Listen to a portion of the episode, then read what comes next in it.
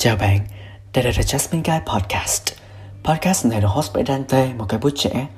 Mặc dù sau này sẽ có rất nhiều thay đổi, nhưng hiện tại mình đang là một sinh viên ngành quản trị marketing. Mình là người sáng lập ra The Jasmine Guy Blog.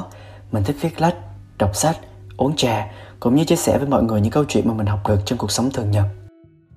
Chào mừng bạn đã quay lại với The Jasmine Guy Podcast. Trong podcast của ngày hôm nay, mình xin phép chia sẻ với mọi người một bài viết mà mình đã đăng trên trang The Jasmine Guy với tiêu đề Tôi và chuyện Sài Gòn, được đăng tải lần đầu tiên vào ngày hai mươi hai tháng bảy năm hai nghìn không trăm hai mươi mốt. Trước khi mà mình bắt đầu vào cái podcast của ngày hôm nay, thì tôi muốn mọi người có thể cùng tôi tưởng tượng ra một thành phố trong giấc mơ của mọi người chẳng hạn. Và ở thành phố đấy mọi người có tất cả những thứ mà mọi người muốn. Và bất kể là những thứ đấy có thật hay là không có thật đi nữa, thì tôi vẫn muốn mọi người có thể đặt những thứ đấy vào thành phố của mình. Đấy chính là Sài Gòn trong tim tôi. Tôi viết bài viết này trong lúc lướt mạng xã hội và vô tình xem được một chiếc video về Sài Gòn. Mặc dù trước đó tôi không hề có lên kế hoạch cho một bài viết về Sài Gòn một tí nào cả, nhưng mà sau khi xem xong một cái video này, thì đó không phải là một cái video về một cái vẻ đẹp hào nhoáng hay là tráng lệ của Sài Gòn, mà nó chỉ đơn giản là video của một người dân Sài Gòn đang giúp đỡ tài xế Grab sửa điện thoại miễn phí. Khi mà xem xong cái video thì tôi bật cười một cách hạnh phúc trong vô thức, và tôi chợt nhớ đến câu nói rằng người Sài Gòn ai cũng rất thật thà, chất phác và tốt bụng. Lòng tôi cảm thấy cực kỳ vui vì ở ngoài kia, mặc kệ những điều tiêu cực và vô nghĩa đang diễn ra hàng ngày, vẫn có một chút tình người còn sót lại. Ở một thành phố, ở một nơi nào đấy, tôi luôn tin vào một điều như thế. Quay lại với Sài Gòn, thì đó là một thành phố chiếm hết một nửa phần ký ức của tôi. Tôi biết đến Sài Gòn từ khi còn rất là nhỏ, và dường như những lần đi đến Sài Gòn phủ kín hết vài năm cuộc đời của tôi. Tức là tôi đi đến Sài Gòn một cách rất là thường xuyên từ khi còn bé. Có thể hay nói đùa là như ăn cơm bữa.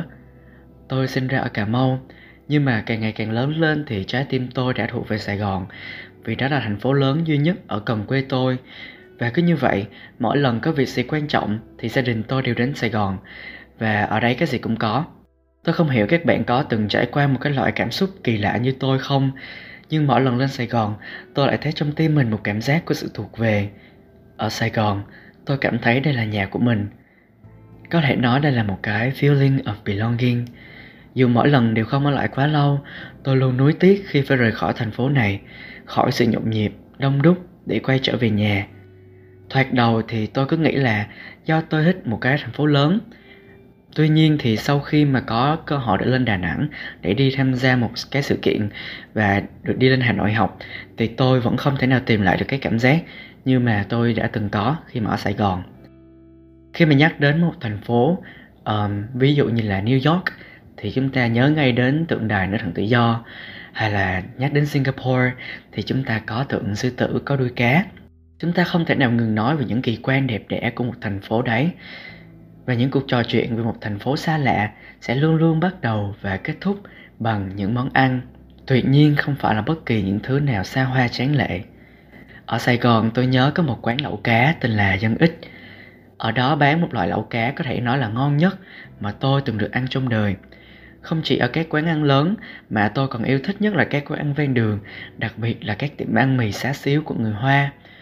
Tôi còn nhớ một ngày trời mưa năm năm về trước, khi mà tôi cùng với ba tôi và em tôi đã đi lên Sài Gòn. Cả nhà đến cái quán lẩu cá Dân Ích đấy. Trước khi đấy thì mọi người cũng có xem qua một vài lựa chọn về món ăn.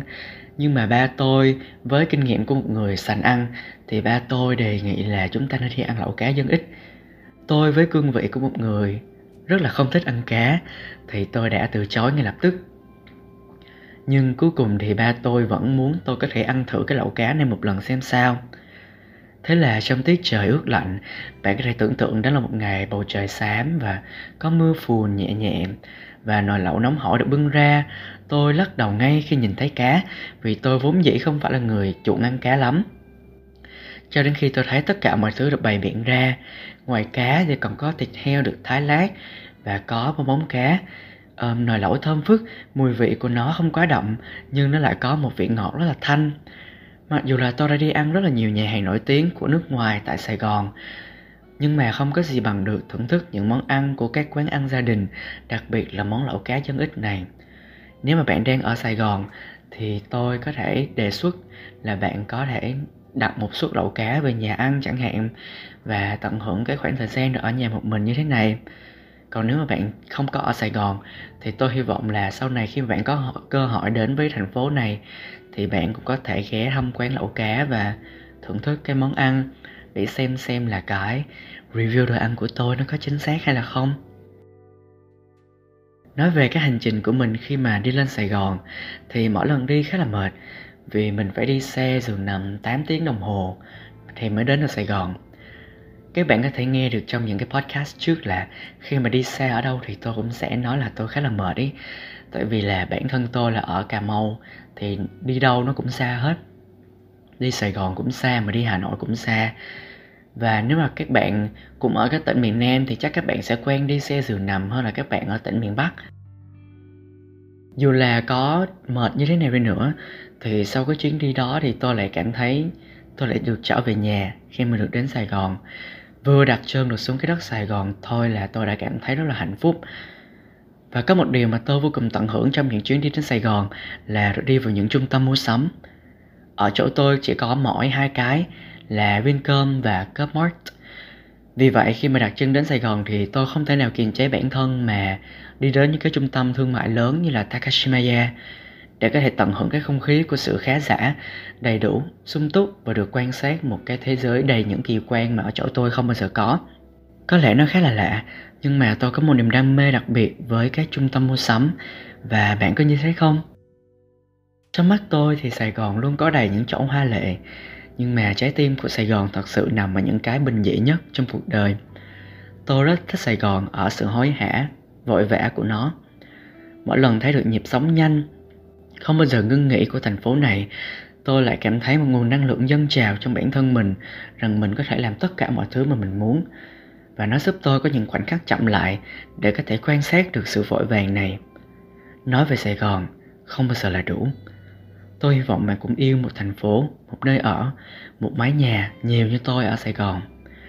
Mặc dù bây giờ tôi đang không ở đấy, nhưng tôi luôn muốn được đến đó để cảm nhận cuộc sống xung quanh mình, hòa lẫn trong cái nhịp chóng nhanh không dứt hồi của thành phố, để được là mình một lần nữa. Tôi không biết mình nên yêu ai, nên tôi đã yêu cả một thành phố. Cảm ơn bạn đã chú ý lắng nghe tập podcast của ngày hôm nay. Hẹn gặp lại bạn nhiều hơn trong tương lai trên kênh The Jasmine Guy Podcast. Đừng quên ghé thăm blog của mình trên Facebook và Instagram tại The Jasmine Guy Blog. Cuối lời, chúc các bạn thật hạnh phúc với các quyết định của mình và trong chặng đường sắp tới. At the end of the tunnel, one will see himself standing there. The Jasmine Guy.